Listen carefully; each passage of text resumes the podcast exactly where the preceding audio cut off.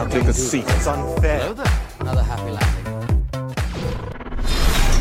We would be honored if you would join us. Hey everyone, how are you all doing today? So here's an old video that I made about two and a half years ago, and I'm just redoing it now, so I hope you enjoy it. Originally, Slave 1 was a prototype police vehicle from the asteroid prison of Oovo 4.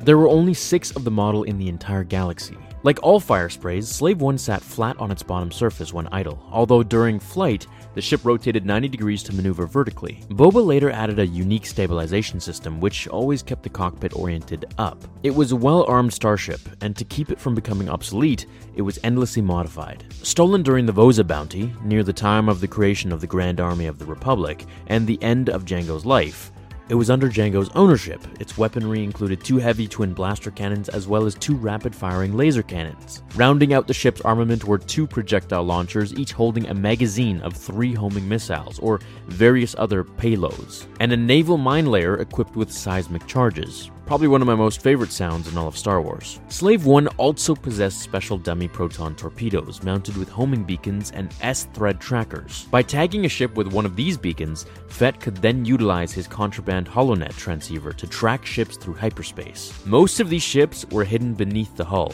The armor plating would slide away during the ship's attacks. It was also outfitted with a sensor array that could detect minute changes in the ship's mass which could be used to find homing beacons. Jango later added a Spartan crew quarters since the original Firespray was suited for short term patrols. On top of all this, Jango devoted two thirds of the entire ship's interior to the powerful upgraded Kuat drive engines and power generators, giving Slave 1 the speed of an Alliance BTL Y Wing starfighter, a remarkable feat for a ship of Slave 1's size. After Jango's death during the Battle of Geonosis, the craft came into the possession of his son, Boba Fett. It was also briefly owned by the spice pirate Hondo Ohnaka, before returning to Boba's ownership near the end of the Clone Wars. The ship later became well known to the galaxy's fugitives, who recognized it as the ship owned by one of the galaxy's deadliest bounty hunters. During the Galactic Civil War, Boba used Slave 1 to transport the carbonite frozen Han Solo from Cloud City to Jabba the Hutt. Fun fact originally it had a blue base instead of the dark red. This was then changed when it came into Ohnaka's possession. I hope you guys enjoyed the info that I found to make this video. I hope you all have an awesome day, and I will see you all in the next episode